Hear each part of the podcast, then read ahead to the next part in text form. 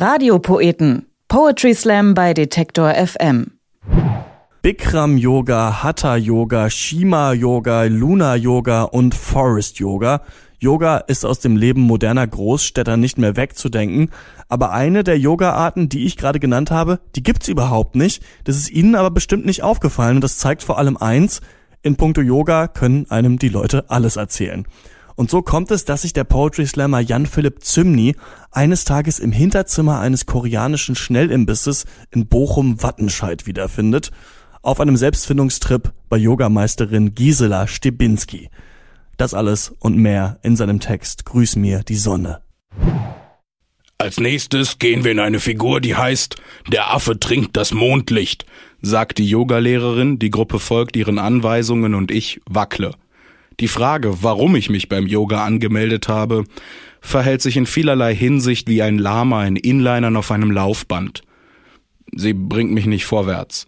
Mir selbst ist völlig schleierhaft, was dieser Vergleich bedeuten soll, gleichzeitig fühlt er sich sehr treffend an. Das Yoga-Studio ist spartanisch, aber rassistisch eingerichtet. In einer Ecke steht ein japanischer Zen-Garten, in der anderen eine chinesische Drachenstatue. Naja, was will man von einer Yogaschule erwarten, die sich im Hinterzimmer eines koreanischen Schnellimbisses in Bochum-Wattenscheid befindet? Unsere Lehrerin heißt Gisela Stibinski. Ich vermute, dass das ein alter indischer Name ist, der bedeutet, die, die vorne sitzt und raucht, denn das ist das, was sie tut. Niemand wagt dagegen zu protestieren, da Gisela permanent einen Blick drauf hat, der seinerseits bedeutet, Hör mal, Freundchen, wenn du frech wirst, mach ich dir einen Knoten in die Beine, dass du dein restliches Leben als Brezel verbringen musst. Das geht auch ohne Yoga. Also jogen wir und Gisela sitzt und raucht. Sie leitet den Kurs, indem sie mit ihrer Kippe auf einem Yoga-Poster die nächste Figur anzeigt. Ich finde das irgendwie unfair, weil ich keine Ahnung habe, wie ich von der aktuellen Position in die neue wechseln soll. Das ist ein bisschen so, als würde man einen Blick in die IKEA-Aufbauanleitung werfen, nur um darin das Bild eines fertig zusammengebauten Schranks zu finden, mit der Erklärung, bauen Sie den Schrank so zusammen, dass er aussieht wie auf dem Bild. Und man wundert sich total, weil man eigentlich ein Bett gekauft hat. Bedauerlicherweise sind das, was ich finde und das, was Gisela interessiert, zwei Welten, die sich nur selten begegnen und selbst dann nicht grüßen. Als nächstes, der hockende Hund kackt raspelt Gisela durch den Qualm. Manchmal ist es schwer zu sagen, ob sie wirklich eine Yoga-Figur ansagt oder nur das beschreibt, was sie auf der Straße sieht.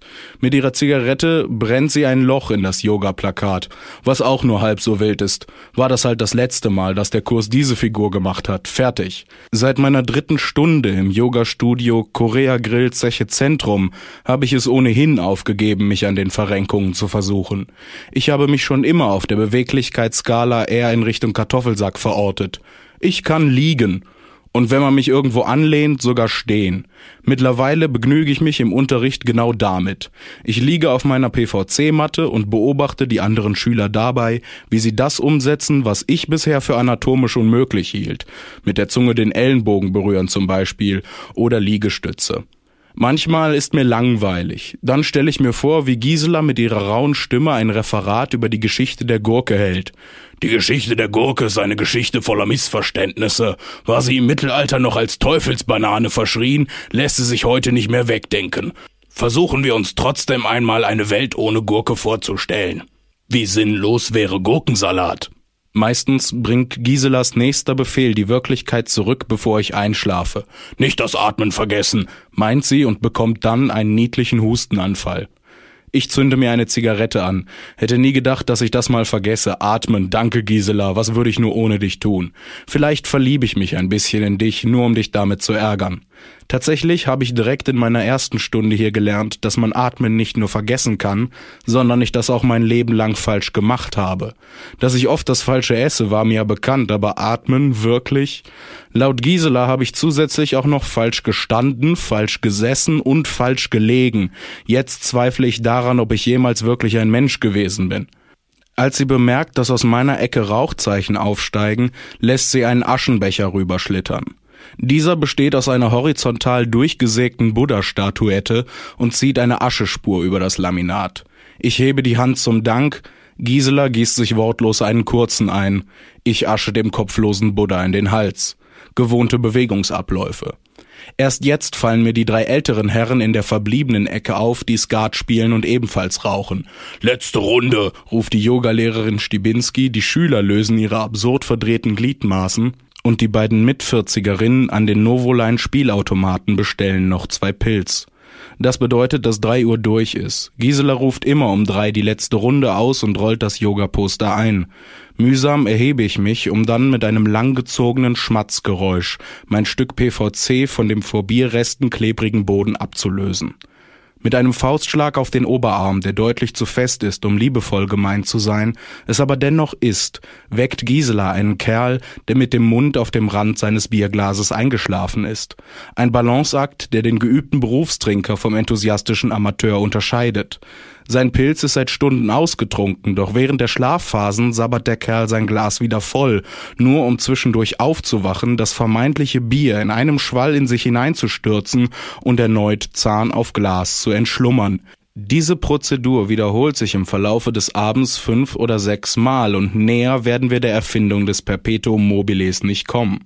Das Begleichen meines Deckels wird mir mit einem Wat, kein Trinkgeld, na, bis ja Stammgast, ne? und einem allerletzten Schnaps aufs Haus gedankt. Draußen schluckt die Dunkelheit erst die Kneipe und dann mich. Nicht das Atmen vergessen, denke ich. Das war Jan Philipp Zymny und wer den mal live erleben will, der kann das am 1. Dezember bei Nightwash Live in der Kulturfabrik Krefeld, am 2. Dezember in Erfurt im Kalif Storch und am 9. Dezember im Schlachthof Kassel. Und hier sind wie immer weitere Poetry Slam Termine für Deutschland. Am 29. November steigt der Reim in Flammen im Club Bahnhof Ehrenfeld in Köln. Am 10. Dezember präsentiert der Berliner Bastard Slam das Best of Poetry Slam im Columbia Theater in Berlin. Und am 11. Dezember findet Münchens legendärer Dichterwettstreit, der Substanz Slam im Substanzclub in München statt.